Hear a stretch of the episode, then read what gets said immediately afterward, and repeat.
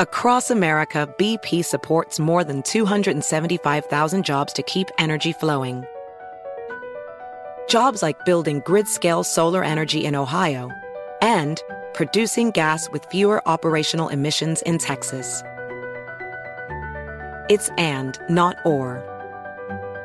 See what doing both means for energy nationwide at bp.com slash investing in America. The following ad is sponsored by Pets Best Insurance Services. Pets come into our lives in many ways shelters, breeders, or unexpected encounters. But no matter how you found your pet, they become our perfect match. Unfortunately, finding the right pet insurance plan can be hard. That's where Pets Best comes in. With a little information about you and your pet, Pets Best will recommend a plan that meets your needs and budget. Visit petsbest.com to learn more today. Your perfect pet deserves the perfect coverage. Petsbest.com. Hey guys, it's Ray from the Bobby Bones Show here to tell you the national sales event is on at your Toyota dealer, making now the perfect time to get a great deal on a dependable new SUV like an adventure ready RAV4. Let's go! Available with all wheel drive, your new RAV4 is built for performance on any terrain from the road to the hills to the trails, all over. And with plenty of passenger and cargo space, plus available tech like wireless charging, and your entire crew can stay connected. Or check out a stylish and comfortable Highlander with three spacious rows of seating up to eight passengers. Yeah. And with available features like the panoramic moonroof, you can sit back and enjoy the wide open views with your whole family. Plus, both RAV4s and Highlanders are available in hybrid models. So, no matter your style, you can drive efficiently and save on gas. Visit your local Toyota dealer, check out amazing national sales event deals on RAV4s, Highlanders, and more. Visit buyatoyota.com. That's buyatoyota.com. Toyota, let's go places. Are you ready to share some joy and celebrate International Women's Day? M&M's has partnered with iHeart for Women Take the Mic, treating you to the most uplifting and empowering stories of women supporting and celebrating each other. And of course, there is a smooth and creamy companion for your listening pleasure, peanut butter M&Ms, because they're just another way to help treat yourself in situations where you deserve a little added delight, like listening to your favorite podcast. So grab a handful of that creamy deliciousness. Kick back and spread some positivity into the world. From smashing glass ceilings to breaking records in sports, on stages, and at the box office, women are crushing it in every way imaginable. And with peanut butter M&Ms by your side, relax and keep listening to Women Take the Mic podcasts as you dance your way through inspiring stories, share laughs, and savor the deliciousness of peanut butter M&Ms and the unstoppable force of women. Happy International Women's Day.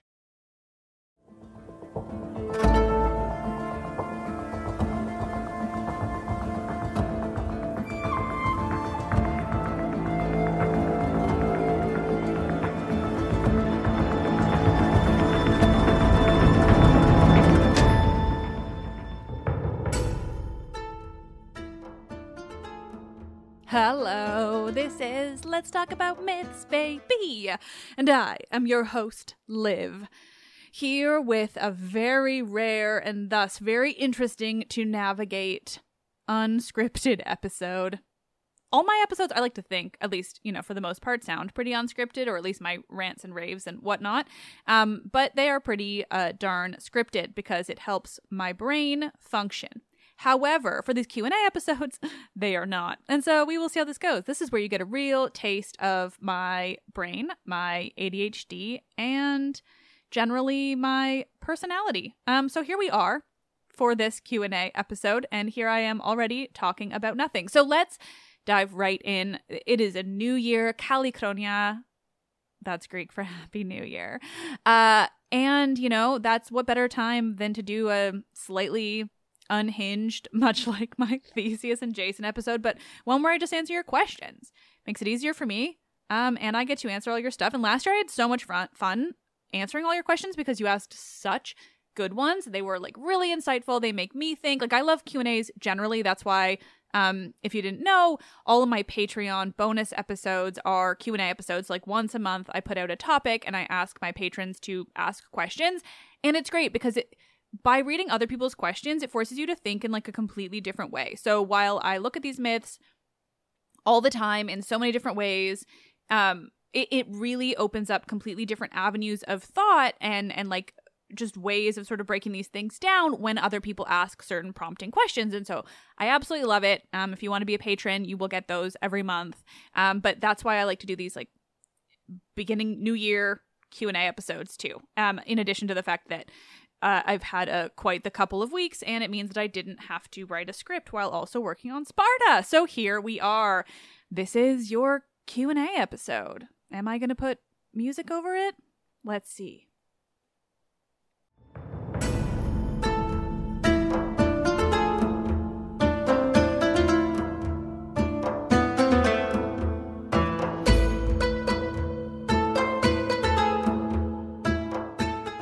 This is the special New Year's Q&A episode because I feel like it.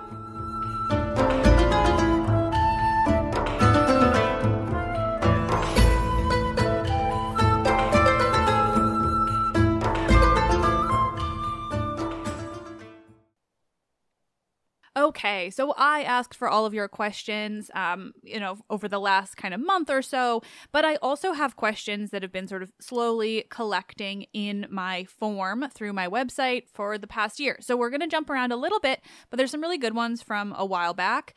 Um, so if you asked your question ages ago, you might just get it answered right now. But we will start with some of the newer ones. So this one feels like the best place to start. Vera asks, what is your favorite thing you learned through doing this podcast? And what is your favorite experience through the podcast? And those are just fun questions that are, you know, kind of a perfect way to start. I'm just rambling now. We'll see how this goes. Um, so, what is the favorite thing that I have learned throughout this podcast?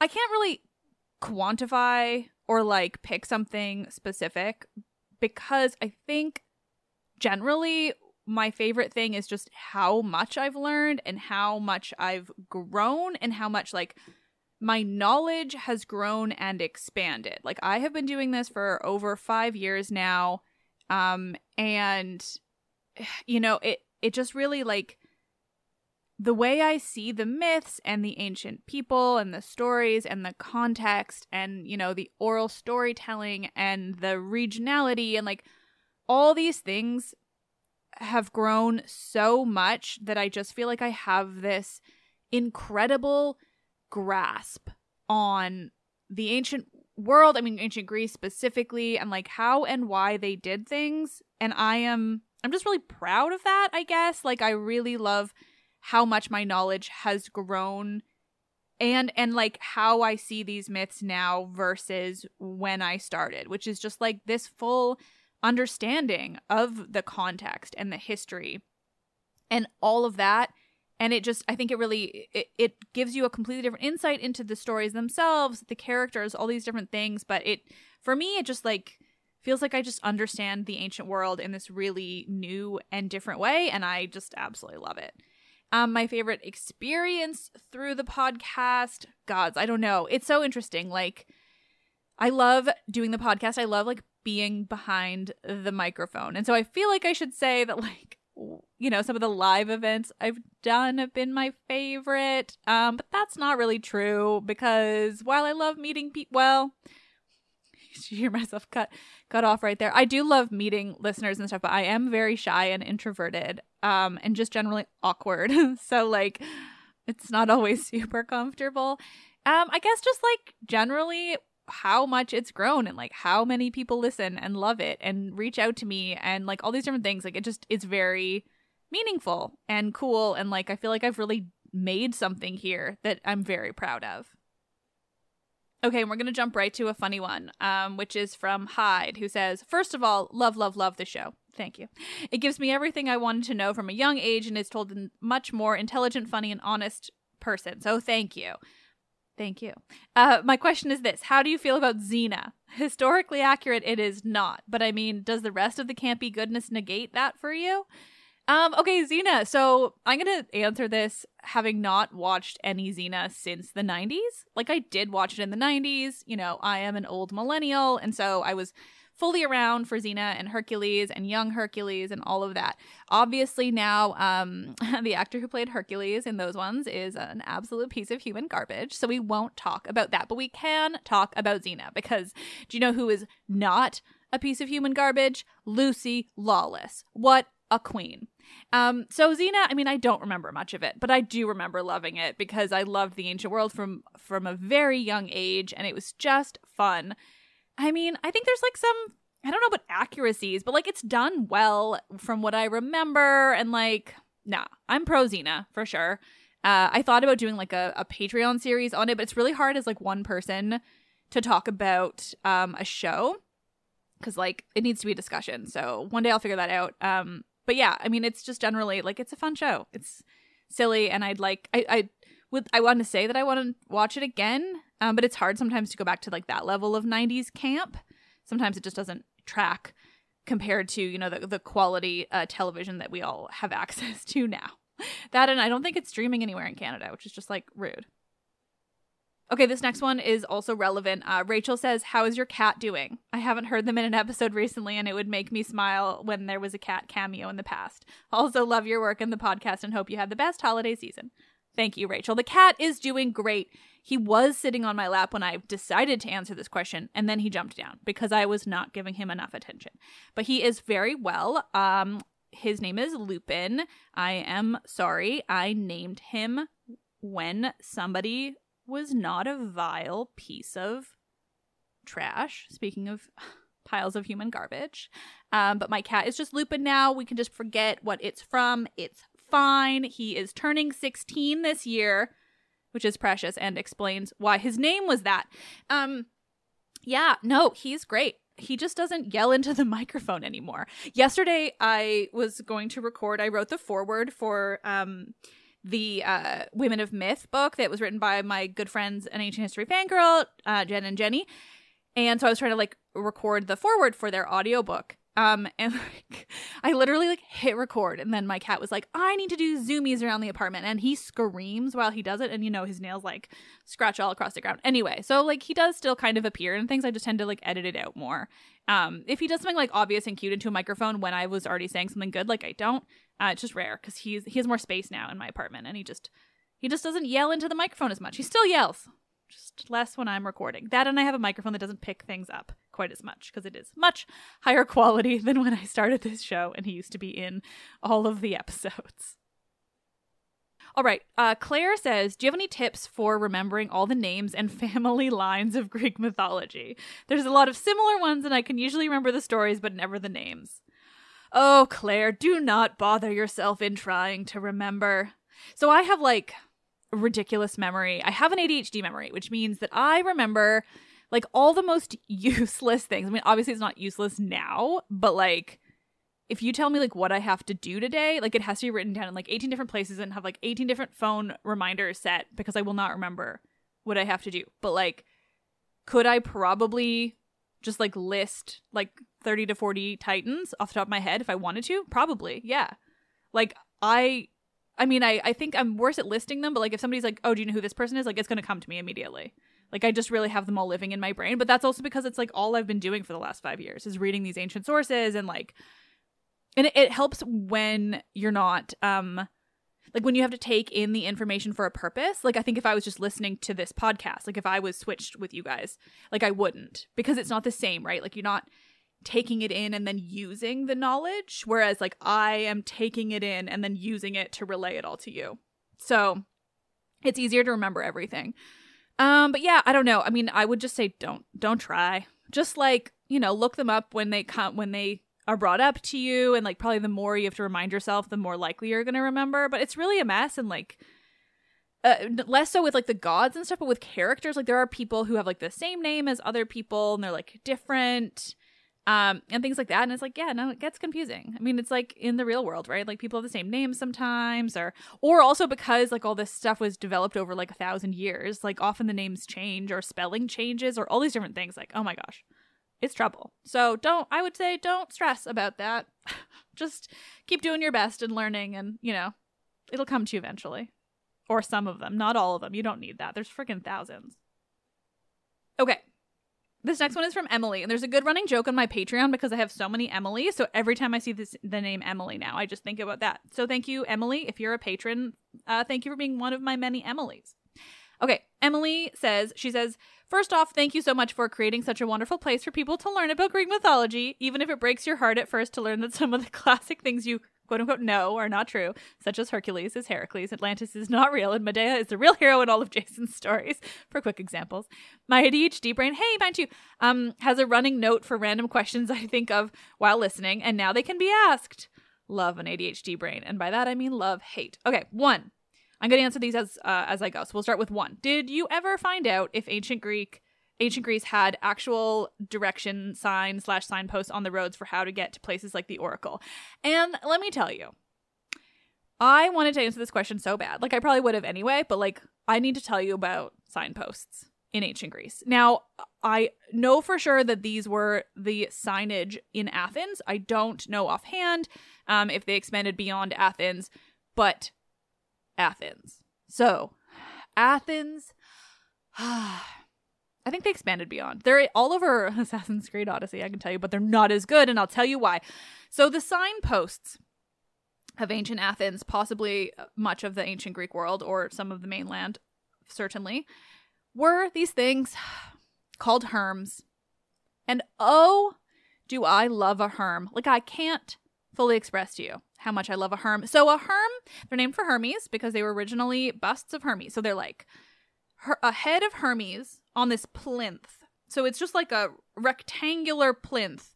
The plinth itself is not human shaped at all, but there's a head on the top that is fully carved humanoid head sitting on this plinth and then down the plinth in the middle for absolutely no discernible reason. I'm sure a historian has a reason. I don't want to hear it because I love it too much that it's random.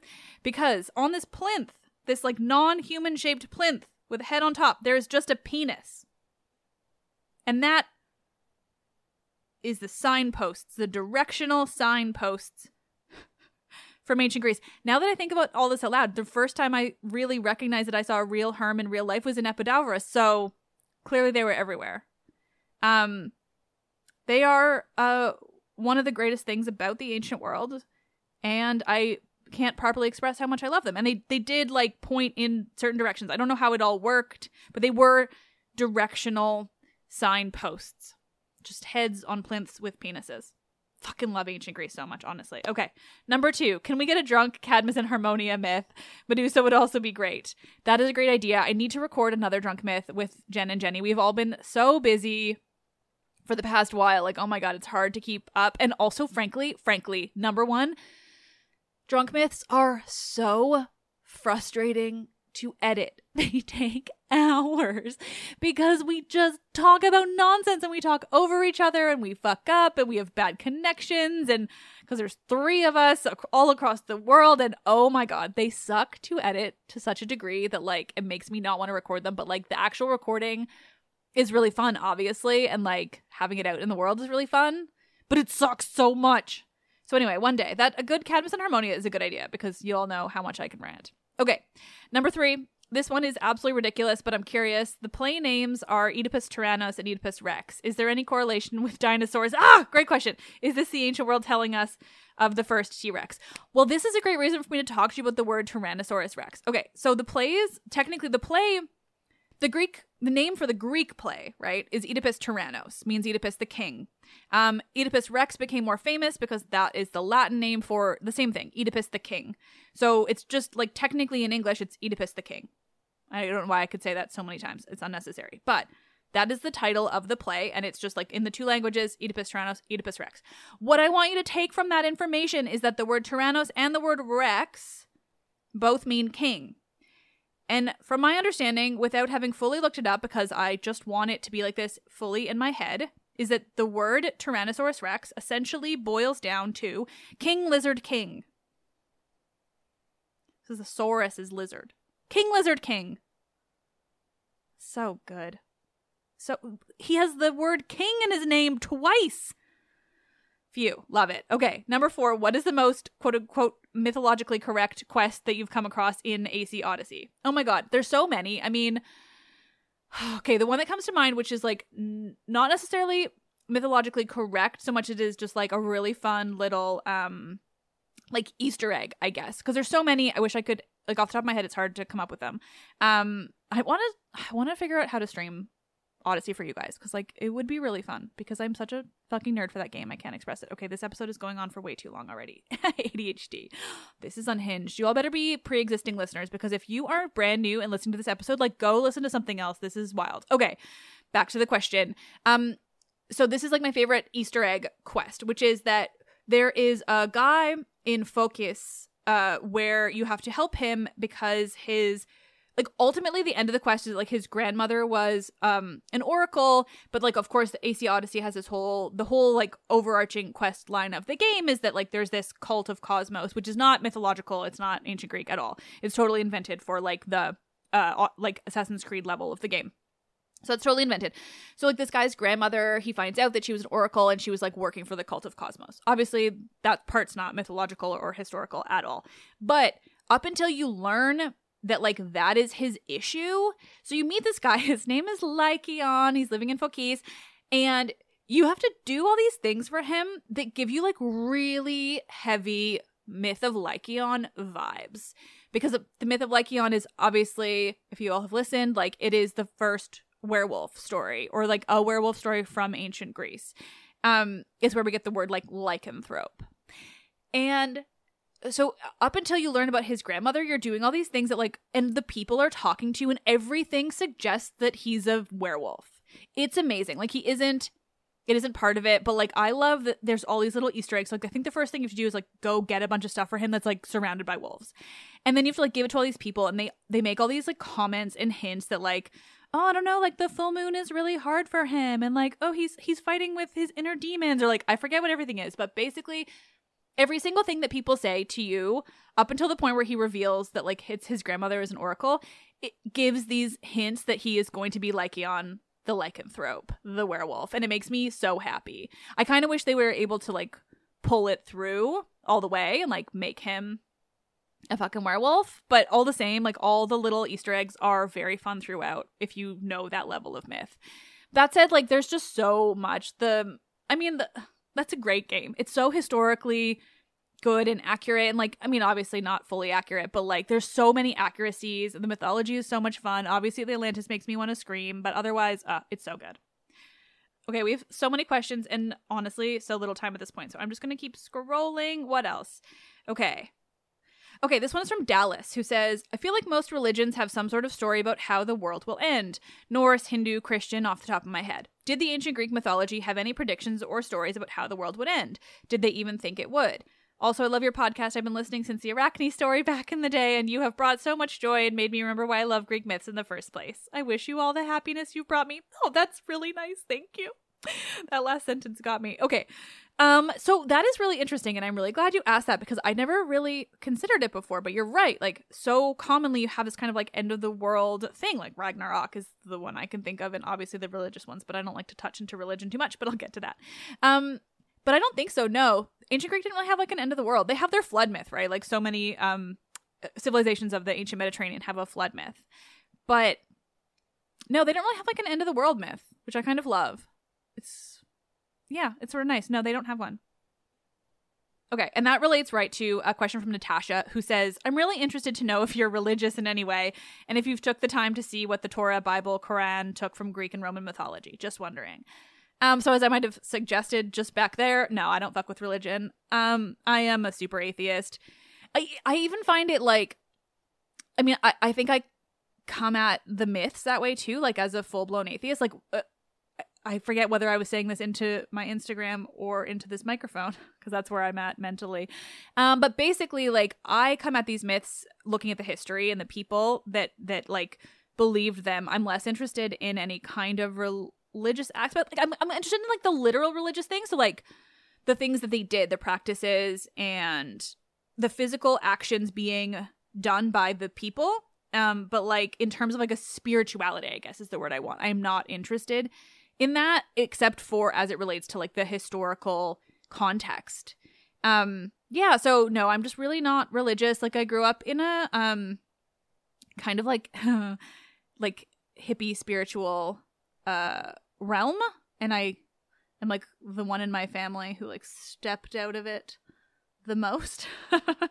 uh, so no, definitely not religious. I'm really not interested in talking about religion on the show because I don't know anything and like I don't want to like I understand people's feelings and like I don't want to, you know, ever like make anyone offended or or like feel lesser for their beliefs. I just personally do not fuck with religion.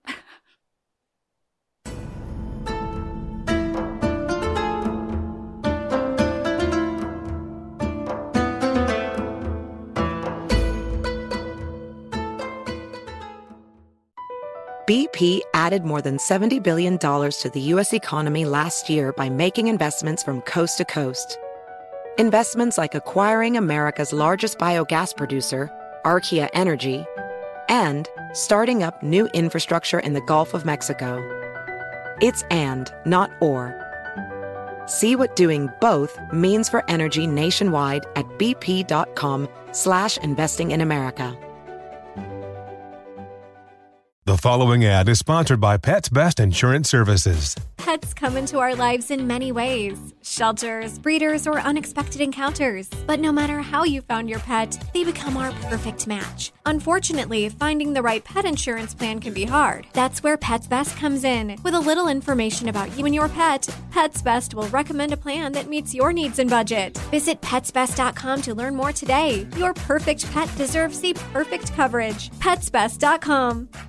Hey guys, it's Rich Davis from Cavino and Rich here to tell you the national sales event is on at your Toyota dealer, making now the perfect time to get a great deal on a dependable new SUV like an adventure ready RAV4. Available with all wheel drive, your new RAV4 is built for performance or any terrain from the road to the trails. And with plenty of passenger and cargo space, plus available tech like wireless charging, you and your entire crew could stay connected. Or check out a stylish and comfortable Highlander with three spacious rows of seating for up to eight passengers. And with available features like the panoramic moonroof, you could sit back and enjoy the wide open views with the whole family. Plus, both RAV4s and Highlanders are available in hybrid models, so no matter what your style, you could drive efficiently and save on gas. So visit your local Toyota dealer and check out amazing national sales event deals on RAVs, Highlanders, and more when you visit buyatoyota.com. Toyota, let's go places. Are you ready to share some joy and celebrate International Women's Day? M&M's has partnered with iHeart for Women Take the Mic, treating you to the most uplifting and empowering stories of women supporting and celebrating each other. And of course, there is a smooth and creamy companion for your listening pleasure, peanut butter M&Ms, because they're just another way to help treat yourself in situations where you deserve a little added delight, like listening to your favorite podcast. So grab a handful of that creamy deliciousness. Kick back and spread some positivity into the world. From smashing glass ceilings to breaking records in sports, on stages, and at the box office, women are crushing it in every way imaginable. And with peanut butter M&Ms by your side, relax and keep listening to Women Take the Mic podcasts as you dance your way through inspiring stories, share laughs, and savor the deliciousness of peanut butter M&Ms and the unstoppable force of women. Happy International Women's Day.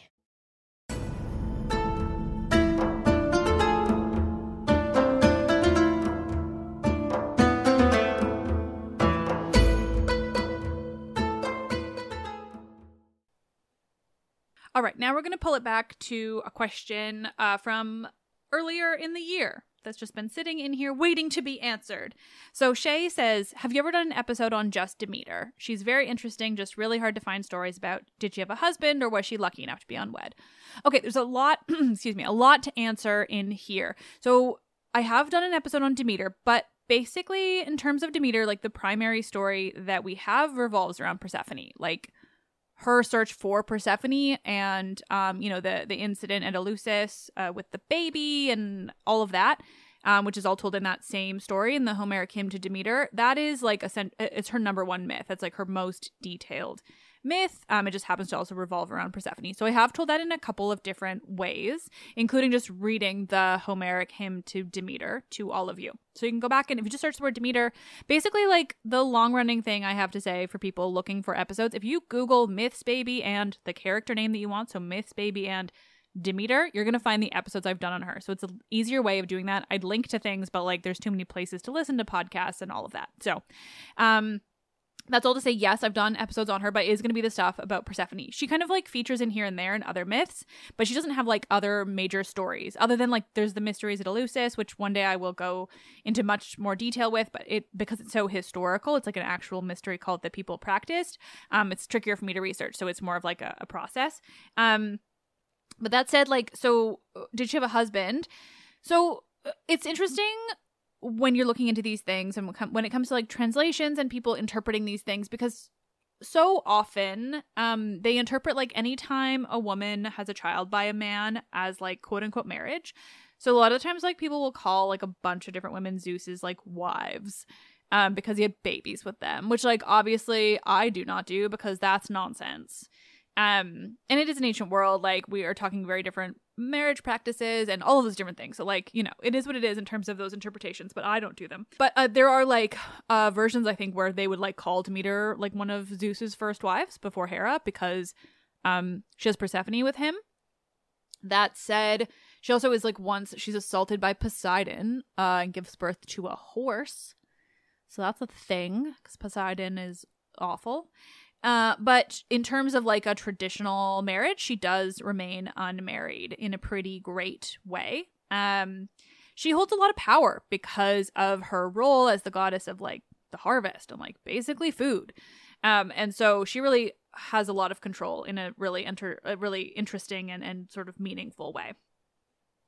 Okay, and then Vel, uh, they say, Will you ever do a mini myth about Asteria? And I so I think I have. I'm going to like answer this question without even looking back onto what I have and have not done and how I did it. So back in the day, I was doing those zodiac episodes, right, of all the zodiac signs throughout the year. And if I recall, Asteria is sometimes the Virgin in Virgo, but maybe I'm totally wrong there.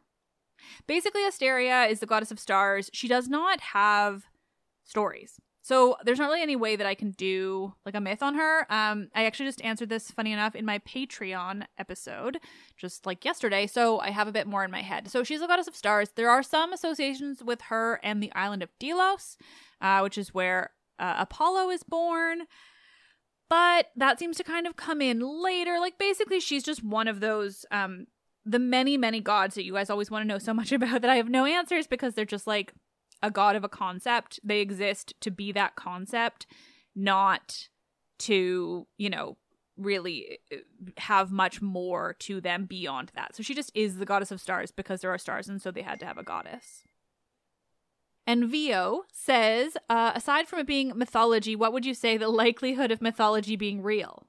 So that's a fun question, and I'm going to answer it in sort of like probably an unexpected way. Like, maybe not unexpected at all. I'm not going to edit that. So I mean, I I think that like so many of these stories are based in like not based in real things, but like kind of based in real things. So like let's use the Trojan War as an example because I think I mean it, it's obvious it's one of the most obvious ones, but it's also the one I can kind of think of. So um I don't think the Trojan War happened. Uh I do think probably there was like a big war.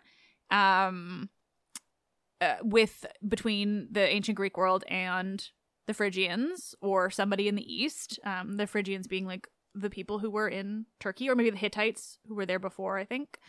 Um, so I think there was like some kind of war, and there was some record of it, or some sort of remnant, and then the stories of the Iliad cr- were created around that. So I think things like that exist. Like I think certain monsters existed beca- to explain things the Greeks found around them. Like basically I don't think anything's real, but I also think they didn't pull all of it just like completely out of their imaginations, right? Like there was some kind of basis in something that inspired these stories. And then Rebecca said, Where are the best places to get mythology books that are not Amazon? So, uh, I'm a millennial and also somebody who hates Amazon. So, I'm going to answer this in a way that like I don't mean it to sound rude, but in my head it's just like it's an interesting question to be asked this and i've been asked it twice um more once more recently but so amazon like took over becoming they just like turned themselves into this like they are the bookstore. But like there are bookstores. Like you just any bookstore will do. Um if you're in the States, like you guys have Barnes and Noble. If you're in Canada, we have Indigo. Um in the UK they have Waterstones, like or independent ones even better. Like bookstores typically too, like they can order you up order you in things.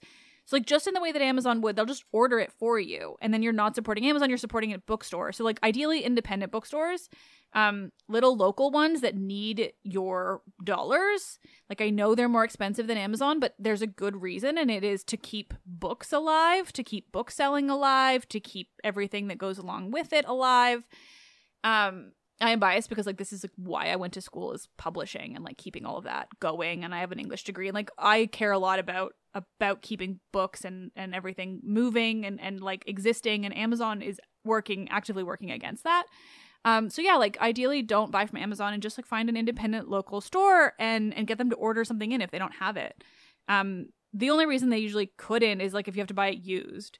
Um and in that case you know, it's trickier. I like all the used sites now are owned by Amazon, so it's trickier there. But um but in terms of like new books, they'll just order it in. Just ask them for it. So just yeah, bookstores, man. Just bookstores. All right, this next one is a really good one from Kaylee who says, First of all, I love your show. Thank you. I just found it a couple months ago and I'm obsessed and listen to it whenever I can. My boyfriend and I love to sing randomly. Let's talk about myths, baby. Uh, my question is regarding Roman myths. Obviously, the Romans took on some of the Greek myths and made them their own by changing some things like the names, um, like Zeus to Jupiter. But what I'm wondering is if the locations of the myths changed from Greece to Rome. Like, if there was a Greek myth takes place in Athens, would it still take place in Athens in the Roman myth? I can't speak. Um, hopefully this question makes sense to you. It does make sense, and I'm really glad you asked it. Though, so this I think is like a really common misconception about Rome ver- Roman mythology versus Greek mythology. This isn't actually how it went. Um, so like they their gods do for the most part align with Greek gods uh, you know, Zeus and Jupiter. But that is more so about, as far as I understand it, like uh, more about like location and time period. Like they just ended up that way, you know? Like they ended up kind of the same. But like Rome has a lot of uh, gods that Greece doesn't have, and Greece has a lot of gods that Rome doesn't have. They're not all equivalent, just like sort of the major ones. Um, and the myths themselves did not get moved over in the way that I think this in the way that people believe like based on your question. I mean and i think you're taking it from so many different places. And probably from me like i probably perpetuated this in the earlier episodes. I will not pretend like i didn't because i didn't understand. Um but so for instance like i don't know a ton of roman mythology that's explicitly roman mythology. I don't know it because it just doesn't interest me in the same way. But so let's talk about ovid because that's i think that's the glaring obvious one right? Because ovid wrote metamorphoses about all these myths. Um, he used the roman names for the gods. That's a fact. However he was basically writing greek myths just with his Latin names. And it's less, uh, I think it's less about using the quote unquote Roman names for the gods and using the names in his own language, right? Like Zeus was Jupiter. It, it, he's not going to say Zeus because he's not writing in Greek, he's writing in Latin. Um, and so he's going to say Jupiter. So I think it's more so about that because, like, for instance, all of his myths, they still take place in all the same places in Greece all of them because he's basically like rewriting just myths of transformation. And when they started in Greece, he's keeping them in Greece. And some of them were in Rome. And so he's keeping them in Rome. It's just about myths of transformation. So it's not really like they took the myths, they just had similar gods, and we transliterate to Roman god name, or not transliterate, but translate sometimes to Roman, to Latin gods' names. Um, but they didn't really like they didn't like steal the myths or take the myths in that way. It's a just really common misconception about that. It's yeah, I'm hoping I'm under I'm explaining this in a comprehensible comprehensible way because it is it's really interesting but it is also like generally confusing to deal with because it is such a funny sort of situation and, and like so often is depicted as this kind of like quote unquote stealing Greek myths or stealing their gods. So that really wasn't it. they really had their own gods, their own mythology, their own everything. It's just that because of their location, their time period, both like really matching up with Greece in a pretty tangible way, the the gods just end up having this overlap where we can see the equivalencies across the two mythologies. But like they weren't one and the same and they weren't stolen. Um I feel like I had more I wanted to say on that, but I'm gonna forget what it is. But like, I mean, yeah, specifically like if there's a myth that takes place in Athens, it's still taking place in Athens in like Ovid. Um, and there are there are other like later sources like um like Pseudo Apollodorus who was Greek but like writing um more so in the time of Rome. I'm trying to think if he uses the Latin names. I don't think so. He must just be Greek, so maybe that's irrelevant. Um, but yeah, so it's it's really not about that. Uh, it's just like yeah, it's it's really interesting, like because it really just is about us having trouble understanding this type of thing because it's so very foreign to how we operate today, you know? So it's a great question though, because I think it is really important to look at it this way. And I think I earlier for sure pe- perpetuated this issue. So I'm glad now that I get to answer questions like this and like co- hopefully clear it up in whatever way that I can. It doesn't help that I'm like not super knowledgeable when it comes to Roman myths because I prefer Greek. Um, but generally, like they were they were quite different. Um, they just had like some some similarities for sure. Again, so I'm doing um an Instagram live at the same time as recording this, and it's kind of now causing me trouble because I'm just can't remember what I answered here and what I answered on Instagram, or not live, but uh Q and A. Um, but so I'm gonna uh, answer this anyway. I don't think that I've already said it here. So um, Shantanu. Uh, he says, Hi, first of all, I really like your show. It's one of the things that got me deep into Greek mythology after I read the Song of Achilles. So I'm curious to know if you have any plans to dive into other ancient mythologies and make us all fall in love with the rest of them too. So I get asked this a lot. Definitely was asked this on Instagram, which is why I'm mixing them up. And I think it's a good question. Um, but I don't have an answer that I think is going to make people particularly happy. So, like, the thing that makes my show special, I think, uh, is my passion for these myths and my knowledge, right? That just inherently does not translate over to other mythologies. So, even if I wanted to try to cover other mythologies, it would not be the same because I wouldn't know where to start. I wouldn't know the background, the context, the history. I wouldn't know anything. And I wouldn't have the passion that I have for Greek myth so it would it would just be weird. I don't know. Like I'm not a I, I do enjoy Egyptian. If I can learn more about sourcing and how to figure out Egyptian myths, I might be interested in that and like Mesopotamian. And certainly if I ha- like if there is a, a expert uh historian what have you who wants to come on and share about other mythologies, I would be thrilled to have them because I think that that crosses the the line the issue that i have which is that, like somebody else will come and share their passion and i will take part in their passion right? So like that that is what makes my show is my enthusiasm and my passion for this topic which just doesn't translate over to other mythologies i am sorry to say. Like broadly i'm fascinated with the ancient mediterranean but i'm more fascinated with the way the ancient mediterranean interacted with greek mythology right? Like just that's that's just kind of where we're at so I wish I could say that I had plans to go to other mythologies, but I just don't because it just wouldn't be the same show. You know, it just would be a completely different kind of concept. And I don't think it would have the same quality. Okay, really quick question from Maddie who says, Would you ever consider going on tour? I live in Utah and I would absolutely die if I was able to meet you in person. So I'm answering this one because like I want you I want you guys to understand something about me, which is that like I am a normal person. I just like talking to a microphone for you all, which I love doing. But like so I I talk about this with my friends like all the time because the thing I will never get used to or comfortable with when it comes to having this show is like people thinking that I am someone worth meeting, I guess, or like the way people get excited when they meet me or like get excited at the prospect, I guess. Um so like I I really fell into this show. I just did it cuz like I was sad and lonely and needed an outlet. And now it's my career and I have things like this and like it's really flattering, but I am such a shy, weird, awkward, introverted, neurodivergent nonsense human that like I get immediately like so uncomfortable. like not that I dislike these interactions, but like, oh my god, they give me such anxiety. Like I cannot even express it. um, so like that's not really an answer to this question, but it is like an insight into my brain. Um, which is that like I mean maybe if like the right type of live experience were presented to me, like I don't know what I would do live because it's just me and like I did two live shows before the pandemic and oh my god, I've never felt more uncomfortable in my whole life. Like I don't feel like they went well. I didn't like I maybe in hindsight I enjoyed myself. I, I can't even confidently say I enjoyed myself. Um because like oh, it's just so weird.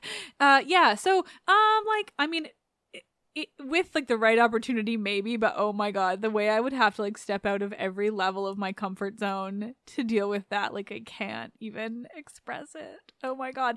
I have like had a handful of interactions with people like listeners and stuff just like in my own town. Like i did the the book signing recently. And like it will never be normal for me that is so fucking wild so bananas that like people want to meet me or talk to me or like recognize me. Like that's it's just gods. Anyway, um that's like a really uh vulnerable insight into my entire life, which is like I don't I don't know. Gods, I don't know. Maybe on a book tour one day. Oof, even that. That would be easier. But like, whew, okay. Anyway, um thank you for asking though. Like I do appreciate and I kind of I'm appreciate I appreciate being able to like make that clear, I guess. Oh, this is a great related question from Ellie. And she says, Hi, first, I want to say I love your podcast so much. Thank you for making it so fun and interesting. You keep my ADHD so focused. My question Have you ever considered doing vlogs when you go on your awesome trips? I think it would be so cool to see the little tidbits around the places that people who aren't obsessed wouldn't see.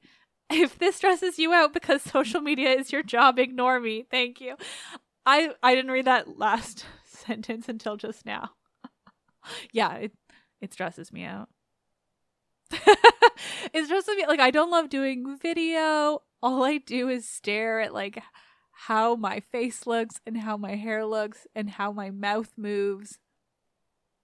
That I just like can't enjoy it uh yeah.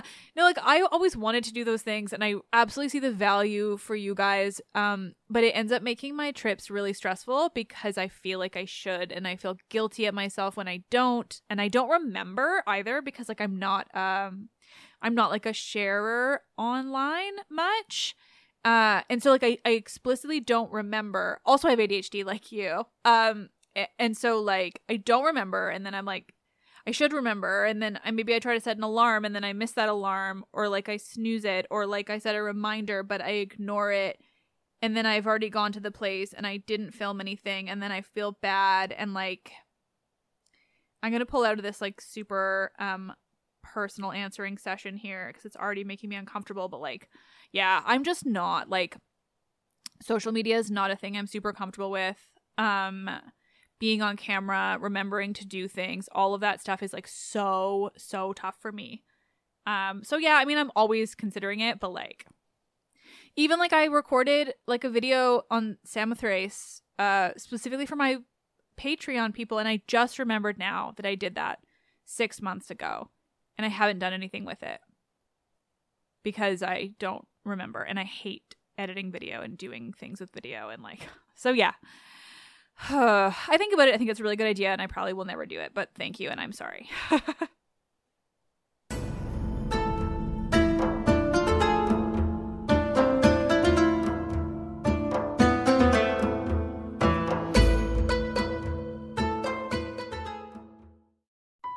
BP added more than $70 billion to the U.S. economy last year by making investments from coast to coast Investments like acquiring America's largest biogas producer, Archaea Energy, and starting up new infrastructure in the Gulf of Mexico. It's and, not or. See what doing both means for energy nationwide at bp.com slash investing in America. The following ad is sponsored by Pets Best Insurance Services. Pets come into our lives in many ways shelters, breeders, or unexpected encounters. But no matter how you found your pet, they become our perfect match. Unfortunately, finding the right pet insurance plan can be hard. That's where Pets Best comes in. With a little information about you and your pet, Pets Best will recommend a plan that meets your needs and budget. Visit petsbest.com to learn more today. Your perfect pet deserves the perfect coverage. Petsbest.com.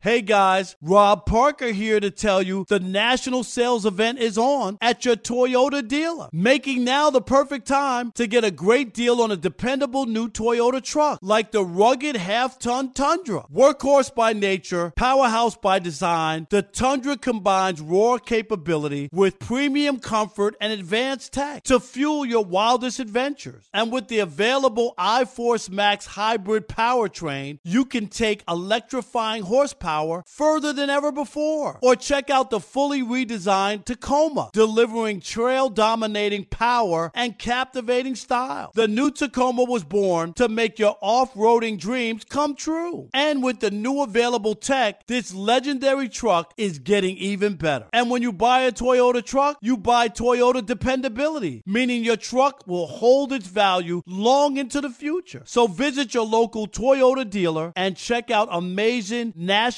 sales event deals when you visit buyatoyota.com. Toyota, let's go places. Are you ready to share some joy and celebrate International Women's Day? M&M's has partnered with iHeart for Women Take the Mic, treating you to the most uplifting and empowering stories of women supporting and celebrating each other. And of course, there is a smooth and creamy companion for your listening pleasure, peanut butter M&Ms, because they're just another way to help treat yourself in situations where you deserve a little added delight, like listening to your favorite podcast. So grab a handful of that creamy deliciousness. Kick back and spread some positivity into the world. From smashing glass ceilings to breaking records in sports, on stages, and at the box office, women are crushing it in every way imaginable. And with peanut butter M&Ms by your side, relax and keep listening to Women Take the Mic podcasts as you dance your way through inspiring stories, share laughs, and savor the deliciousness of peanut butter M&Ms and the unstoppable force of women. Happy International Women's Day.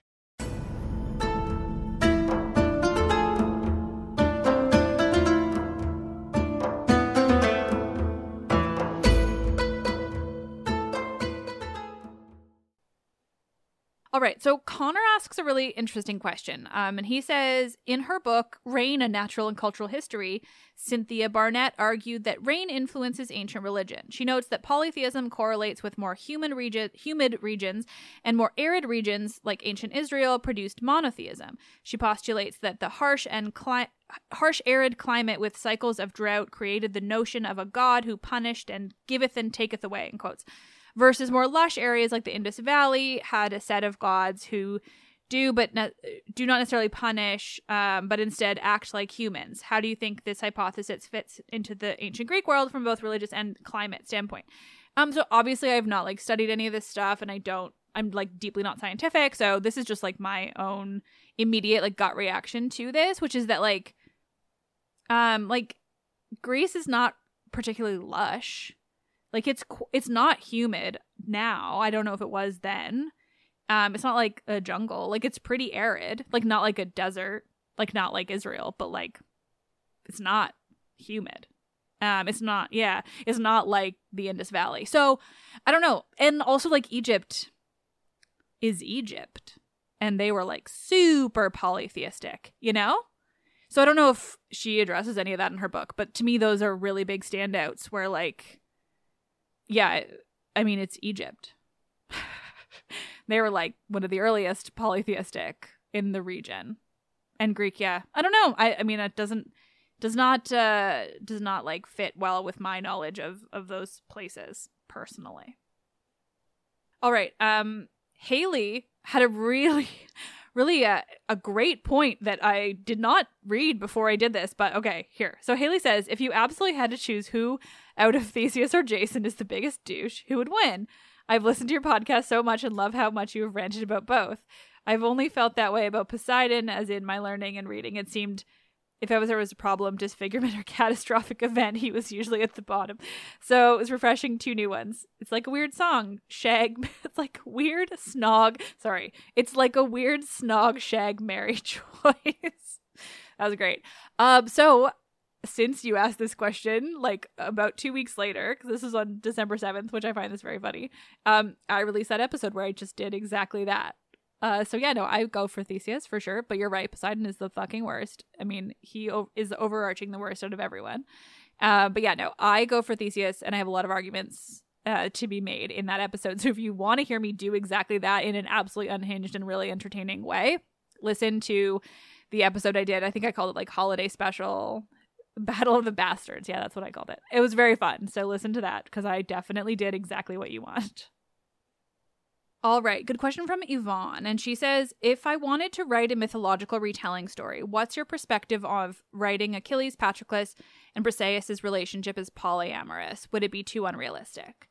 So, my thought on that, and I'm going to be really blunt about it, um, because this is just where I come from when it comes to that relationship, is I find it pretty problematic and just ick um, to romanticize Briseis in all of that, because Briseis is absolutely um a not only a prisoner of war but like uh she is abducted from her people. She everyone every man in her life is killed around her. And then she and all the other women are abducted with the express purpose of becoming sex slaves basically. Like that's that is the truth of the the story as we have it is that Briseis is fully abducted, watches everyone die, and then is used as a as a body. It's horrifying to me. Um, and so I really have a lot of trouble with any kind of romanticizing around her, um, and around her and her captives, whoever they may be. Uh, it's just not, yeah, it's it, it's not for me personally. Um, that said, I think po- a polyamorous relationship broadly in in Greek mythology is not is not unrealistic whatsoever. In in fact, arguably quite realistic. I think you just probably want to find a threesome, what have you, like that is not so explicitly non-consensual. All right, got a question here from August, and they said, Could you talk about the myth of Selene and when they suggest she was replaced? So Selene, there's not a lot of myths around Selene. There's Selene and Endymion, which I don't know well enough offhand to talk about now. But basically, Selene is not featured in a lot of stories, other than just as the concept of the moon. So she, her name features in a lot because she's the moon, and like if the moon is there, so is Selene. It's like Eos, right? Like rosy fingered dawn. She's just there because she's the dawn, and so Selene is just there because she's the moon. Excuse me, and uh, yeah. So as for a replacement, I don't see her like I'm assuming you mean as Artemis as the goddess of the moon. Um, I don't see her as a replacement or as being replaced rather so much as uh the world evolving and there seemingly just needing to be fewer individual gods or rather the larger the more important gods taking on outside roles as a way to like almost consolidate unintentionally, but to consolidate, which is why like Apollo becomes the god of the sun, kind of takes that away from Helios, and Artemis becomes the goddess of the moon and takes that away from Selene. And I don't think it's like anything to do with Selene. I don't think it says anything about her character or her importance in the earlier stories or really like anything about her. I think it just says something about the culture at the time, what was going on, and just like a culture that just maybe needed fewer deities and like less sort of convoluted stories maybe like if that makes any sense. So yeah i don't really see it as replacement. I just see it as kind of like consolidation but like in a really almost positive way. Just like just saying something about what was going on with the people in the place at that time you know? Because remember these stories spanned like a thousand years and so much changes in a thousand years right? Like picture the world a thousand years ago. Nothing resembles it other than humans just existing. So think about that in the ancient world and how much can change over a thousand years. And I mean, think about religion now, right? Like, yeah. So I think I think it just is more about that, how much changes over centuries and centuries and, and what that ends up meaning for religion. Okay, so Amanda asks, Have you done anything on the Divine Comedy? I know it's not Greek or Roman mythology, but it is old as fuck and has lots of the characters and references to it. That's a great question. So I actually like briefly had this whole goal of doing like a whole podcast series on the Divine Comedy um, because I really enjoy it. I think that it's really interesting and it does obviously feature Virgil um, in a really fascinating way. Of course, it's like heavily Catholic. Um, but the history involved and the the poem itself uh, really do interest me a lot. I quite enjoyed Dante. Uh, but that said, like I don't have time to do anything else now. Like the podcast really is like my whole life. Uh, and the things that I work on outside of it are like trying to put out more books of mythology and maybe a retelling one day and and things like that. So unfortunately, I just don't have time to like really do anything else. uh, but such is life. My job is cool, I will admit. Um, okay, and then uh, uh, Stephanie says, if you could have one mystery solved from the ancient world, what would it be? And I wanted to answer that one because my current obsession, as many of you might know, is with the island of Samothrace, Samothraki in Greek. And on Samothraki, there was a mystery cult, the Samothracian mystery cult. And we there is like a whole complex of buildings that survives. It is huge. It's amazing. I've been. It's like the most incredible place in the whole world. Eh, but regardless of everything that survives, which is like a lot of buildings and a lot of we know what those buildings were for the most part and all these different things, is primarily Hellenistic, but there was definitely a presence there in archaic and classical periods. Um, and we don't know what they were doing there. We know that it was a mystery cult. We know that it was the second most important mystery cult. We know generally that the mystery cult promised safety upon the seas if you were inducted. We do not know what an induction looked like. Uh, we don't know what the process was. We don't know even what gods were worshipped there. The interesting thing about this complex, this temple complex, or rather not temple, the sanctuary complex, is that there actually is no temple. There is no dedicated temple at, on this entire enormous sanctuary complex, not a temple. And the other weird parts are like so there's um so the the one building that survives most, it's not a temple, but it was like this big structure that they did a bunch of stuff in. And we generally know like maybe what they did in there. There was like some places for for burning things for sacrifice blah blah blah.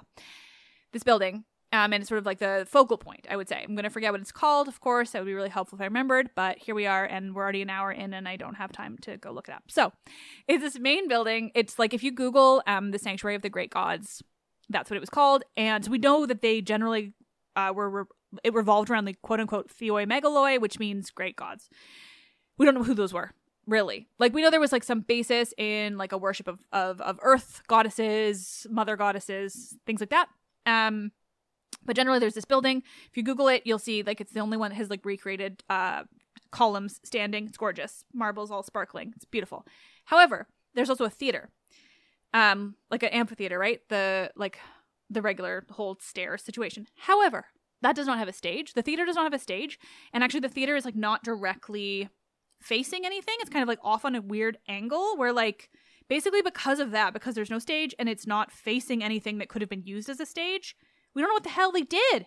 We don't know what's going on. It's such a mystery. I just want to know everything about this Samothracian mystery cult. I want to know what gods. We know that the Kabiroi were involved, which are like kind of mysterious generally. There's these gods from Lemnos, and they were heavily involved. And we know like quote unquote great gods, but like, oh, it's such a mystery. I love it so much. It's fucking fascinating. So I just want to know everything about Samothrace, basically. Okay, of course, I should have known how long this was going to be, and I still have so many questions left. Um, we're going to try to bang through a couple of them. So Aubrey says, "Do you have a recommended source for the Kypria, or what could be understood from it?" no, no, I wish. Um, yeah, no, the Kypria was probably amazing, and there are definitely like some fragments that exist. So Theoi.com is always going to be your best bet. They probably have the fragments on there. I don't know offhand. Um, there's also these this two volume set. Like if you are dedicated fully full you have to be real deep dedicated to get this or to use it or like find any kind of value in it but there's this uh, two books that i source it in like almost every one of my episodes now it's called greek myth early greek myths rather by timothy gantz um, it's essentially a source book it's like he basically read every single thing that survives and looked at like all the pottery at all and like put it all into one place. So it is not like a narrative story. It's like this person tells us this, but this person tells us that, but this person tells us this about each concept and myth. Um, so it's like amazing. I love it. Like it's really good for me, but like you really have to want like a really academic, like really nitty gritty source in order to use it. And it's like 150 bucks for both. Like it was not cheap.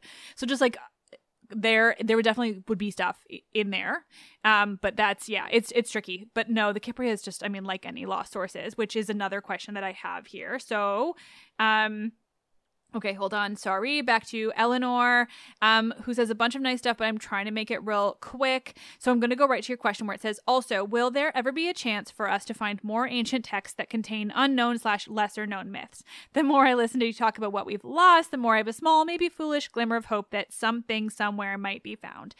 Good question, Eleanor. I mean, it's not impossible. It's really not impossible who the fuck knows, right? But like, I mean, I have that same hope too. Like, it's not like we've found everything, or like rather, like found everything that that there is to be found. Um, it's not impossible. Like, papyrus is found all the time, uh, because it survives in really interesting ways. Like, I mean, honestly, probably not, but like, it is not impossible. We can all have that glimmer of hope. who knows? You know? Oh my gosh. Okay, so um somebody who I think all, all I got was your pronouns. Uh, so she says, uh, How do you get yourself to complete such long books? And I wanted to answer this because I want you all to know that I don't read at all. I, I do not and I cannot. I have ADHD and like I love reading, but I really have to be fully enthralled in something. And like, for the podcast, I do not read every word of everything. I absolutely do not. Um, if I have an author on the show, I I absolutely I think I've always read the full books. Like I really do my best, but like I really I've limited time and energy and like sometimes I find that like too much of my life is based around mythology and I have to branch out because like it's just becoming too much and I need other things in my life. So I definitely don't read everything. Like I really scroll. I have learned the art of like finding what I need in a source without having to read it all. So, like the plays I do read, yes, which is why they're always so damn long and like all those different things. But I there are ways that you can know everything without reading everything. like I am incredibly knowledgeable and I definitely do not read the whole of every book. It is impossible and I want you all to know that because I think it's reassuring. Okay, and then um Shay says uh, two questions. They're sorry if it's too much. It's all good. Also, I don't know if you had pronouns. I apologize. Oh, she. Sorry. She. She says, "I'm sorry if it's too much. It's all good." Um, have you ever learned of Lampades, the underworld nymphs? Were they part of Greek mythology or more modern thing? I could never find too much on them. And I know you did two Demeter related episodes, but did there is, is there anything you could tell us about her marriage? The marriage between her and Zeus. Oh, interesting. Um, again, sorry if it's too much. No, it's not too much. Thanks, Jay. That's great. Sorry, I'm trying to like rush things now, but I really want to answer more. So, first question, Lampades. As far as I know, they are Greek mythology. They're just one of those characters that it's like they were there. Like with nymphs, that's often just like they were there because their purpose was to just explain like, or their purpose was just sort of to like to be there, for lack of a better term. So I do think that they're from the Greek myth, but there's just not really anything to know about them beyond the fact that they were there. They were the nymphs of the underworld. That's it.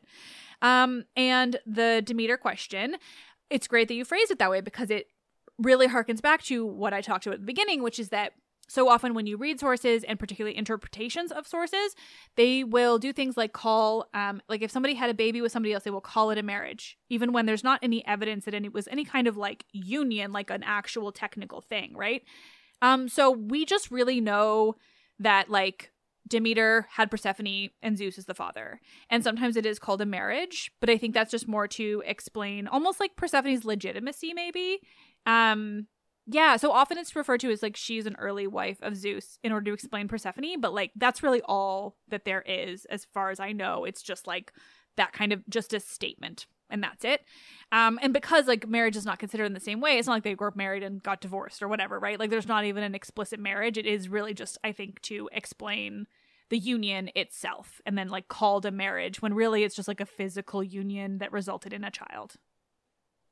All right, Jay asked a great question. They say, uh, Would you ever consider doing a series like The Atlantis or Sparta on ancient Greek and Roman magic, not just the mythical witches, but, quote, real magical practices that existed in the ancient period?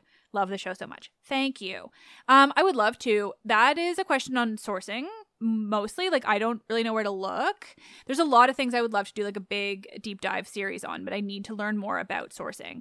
That said, like I've done kind of episodes with with um experts and stuff on those types of things in the past, which are sort of a fun workaround for that. So I'm always happy to have anybody on who can tell me more about, you know, their version of magic.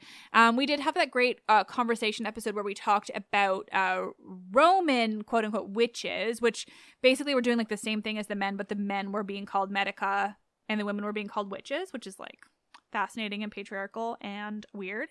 That was with uh, Christy Vogler, I believe. Yes, yes, yes. Sorry, I talked to too many people and I remember all the conversations and then yeah, but it was absolutely fascinating and wonderful. Um, so you can definitely listen to that. I would consider it. It's just about like where I would find all the information that I need, you know? That is often the trick. All right, Brian has a couple questions. The first is super relevant. How do we know whether the stories that don't exist are gone for good or simply not yet discovered? We don't. We absolutely don't. We you never know. You absolutely never know. Um, and two, is there anything else known about Chrysaor besides the fact that he was born from Medusa's neck along with per- Pegasus? Honestly, no, I don't think so. Like, I think that's it, which I think is so fucking funny. I could be wrong, but like, from what I remember, no. And I love it that way.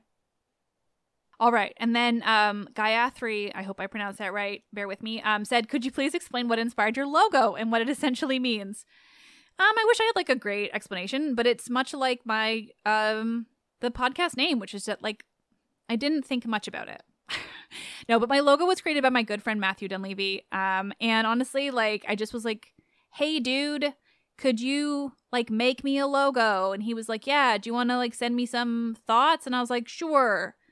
Red figure pottery and like characters, and I think he did it like the guy on it is Daedalus, right? He's making Icarus's wings, and the woman is just kind of like a woman. She's like a goddess or a person, or uh, yeah, there's really not much to it, frankly. okay, another quick question from Era. Um, they say Lore Olympus related, but on there, do you think Dionysus will make an appearance? And my answer is yes.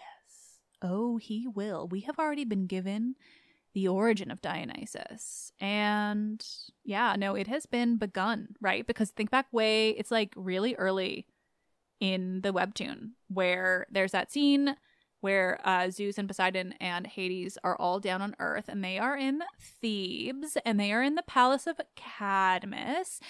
And Zeus um, has a little thing with Cadmus's daughter, Semele. So he is coming. And I definitely talked about this with Rachel, but I don't remember if it was on or off mic. So I will not say anything further about what I know, but you can go and listen to my episode with Rachel, the creator of Lore Olympus, to remind yourself of what was said. Because I don't remember. I just know she and I talked about it. but regardless, yes, he will definitely make an appearance because it has already been suggested, and I am here for it. A quick one from Tom who says the Song of Achilles or Circe. My answer is the Song of Achilles, no question. I wish I liked Circe more. I am sorry. okay, this next one comes up a lot. This is from M who says, A bit of background. I've applied to do a degree in classical civilizations. What was your experience studying classical civilizations at degree level like? What was the best part? Um, so I graduated over 10 years ago now uh, which is weird, especially because it feels extra weird to me because I did not go to university straight out of high school. I waited until I was 21, and now it's been 10 years even since I graduated after that. Getting old is weird. Um, but regardless, so yeah, I mean, I remember really enjoying my degree. I did not do my classics degree with the intention of using it.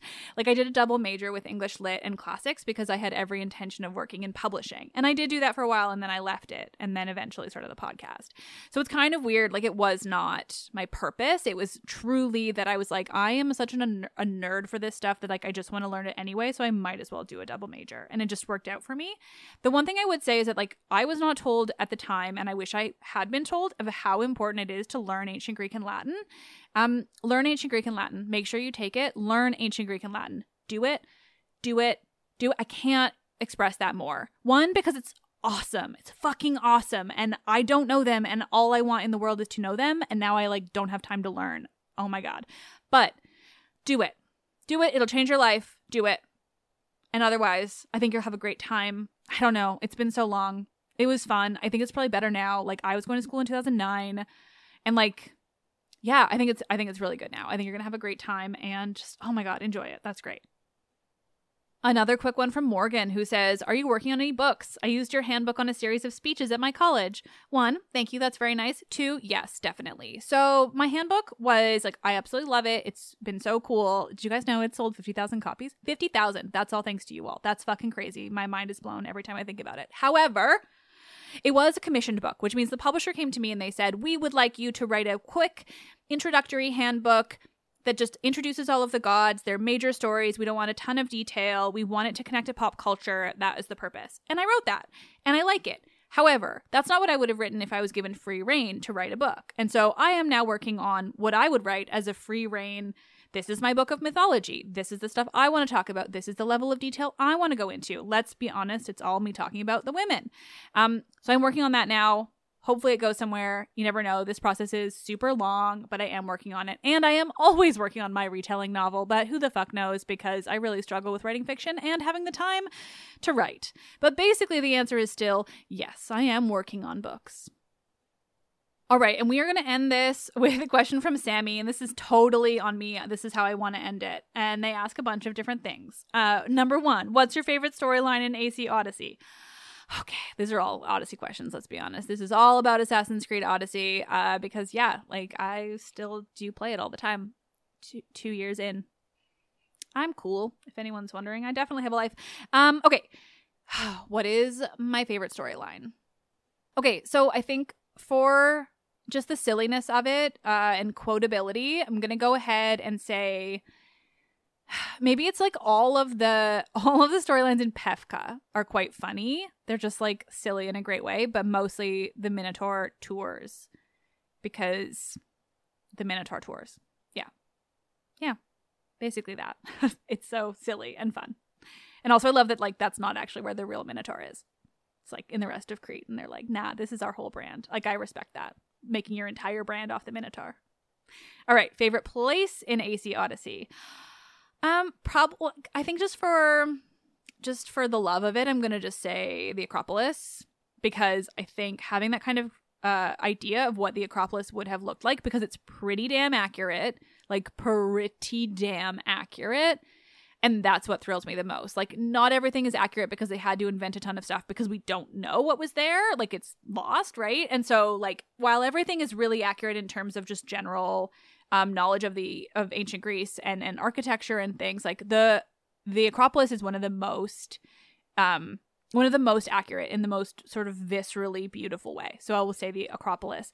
I also had this really funny experience. Like I got a tattoo of um it's called the Antefix. It's like this little um sort of flowery shaped piece of architecture that sits at the very top um like the tip of the Parthenon. And I got a tattoo of that and I love it more than anything. Um, but I was with a friend who's like not super into the ancient world, and so she was talking about about this tattoo, and uh, and I was like, oh yeah, it's an antefix. It's like the thing. And she was like, oh no no no, I I know I stand upon that to synchronize. Don't worry, I may not know what it's called, but we stand on that tip to synchronize in the various temples in Assassin's Creed Odyssey. And I'm like, yes, thank you for understanding it purely from AC Odyssey, like the thing that you have to jump on on the tip of a, not the one like some of them are like a, a Nike, but not the Nike, like the other one, to synchronize. so fucking dorky. All right, um, favorite. This is still continuing with Sammy because we're just finishing it all off with this AC Odyssey. Favorite AC Odyssey character. Hmm.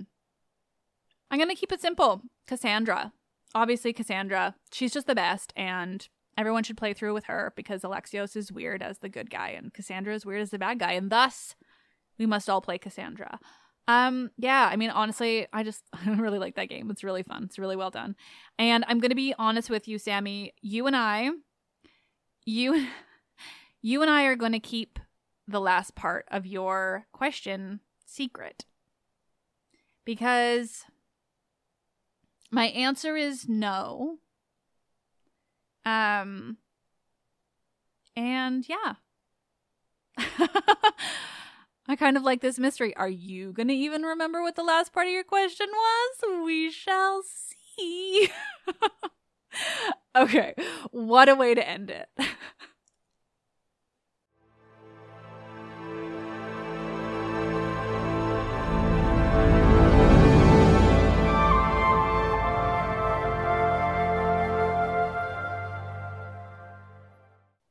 that was really fun. Thank you all so much for asking these questions. Um, yeah, it was great. I really enjoy doing these Q and A episodes.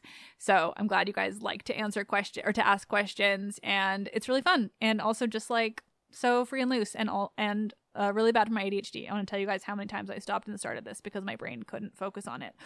Whew, but it was fun. So thank you all so much. Thank you for listening. However long you've been listening holy shit, I've been doing this for five and a half years. It's 2023. What is even happening? Very cool. This is still my job. I had a really, really bad year in terms of the podcast. Um, things I don't talk about uh, because it's all the business side of it. But basically, like the number of really epic and really kind of like um, shattering disappointments and and really shitty things happen like like companies really screwing me over. Like the number of things like that um that happened last year made it really difficult. I, it looked from the outside like it was wonderful because i traveled to greece twice and that was incredible and i wouldn't take it back. But i booked all those things um when i had a company that had fully made a deal with me to guarantee me income rather than me having like a, a question mark, like a I don't know what I'm going to make from month to month. Um, I was supposed to have a confirmed amount and I knew I could then book a trip. Um, and that got yanked out from under me the very last minute, like like about to sign the contract. Like just truly unprecedented um, level of of bad business behavior is what happened. And it was really it was really really difficult and then a, a ton of other things happened and then and then we spent the last um like five months trying to find another deal um, that would give me some semblance of, of security in terms of of how my income works. Um, and then that's that's still not fully finalized. And because of what happened last year, I've like had a lot of trouble um, being sure that it's going to be because I got burned so hard. And anyway, it that's really all to say. It's been a, a really really tough year, and there's been a few times where I've just sort of wondered what on earth I'm doing because the amount of work that goes into it, and then without having a guarantee of like what my life is going to be like, it's really it can be really tough. It's really like it can be tough. Um, but I really I I love it so much. I love you all so much. Ultimately, this is the coolest thing in the whole world. That this is my job and and I will not get burned twice. So things are going to be looking up for 2023.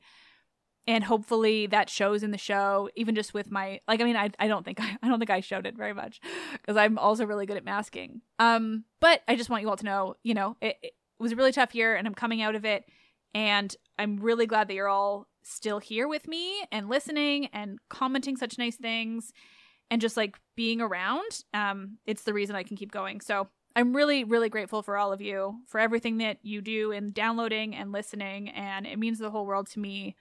So thank you. And um, yeah, next week, Sparta.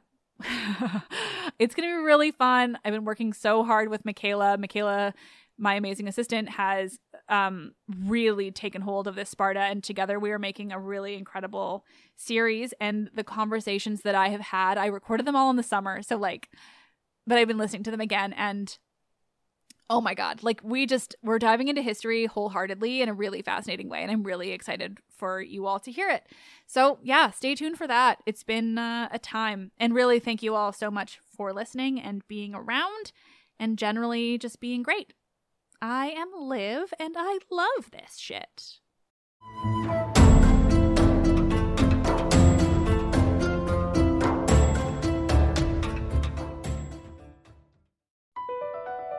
BP added more than $70 billion to the U.S. economy last year by making investments from coast to coast. Investments like building charging hubs for fleets of electric buses in California and starting up new infrastructure in the Gulf of Mexico. It's and, not or.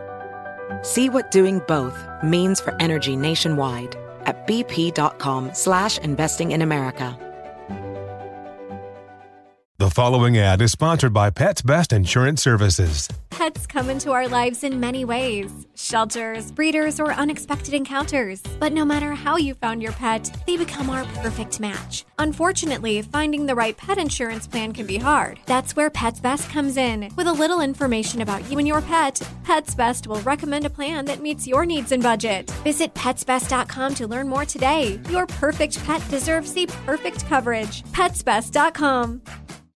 What up, everyone? It's Lunchbox from the Bobby Bones Show, and I'm here to tell you the national sales event is on at your Toyota dealer, making now the perfect time to get a great deal on a dependable new car. Like a legendary Camry built for performance and available with all wheel drive. You can count on your new Camry to get you anywhere you need to go. And with available features like heated seats and a multimedia touchscreen, you can stay connected in comfort and style. Or check out an affordable and reliable Corolla with a trim for every lifestyle. From the hip and agile sedan to the sporty hatchback, there's a dependable Corolla built just for you. Plus, both Camrys and Corollas are available in hybrid models, so no matter your style, you can drive efficiently and affordably. So visit your local Toyota dealer and check out amazing national sales event deals on Camrys, Corollas, and more when you visit buyatoyota.com. Toyota, let's go places.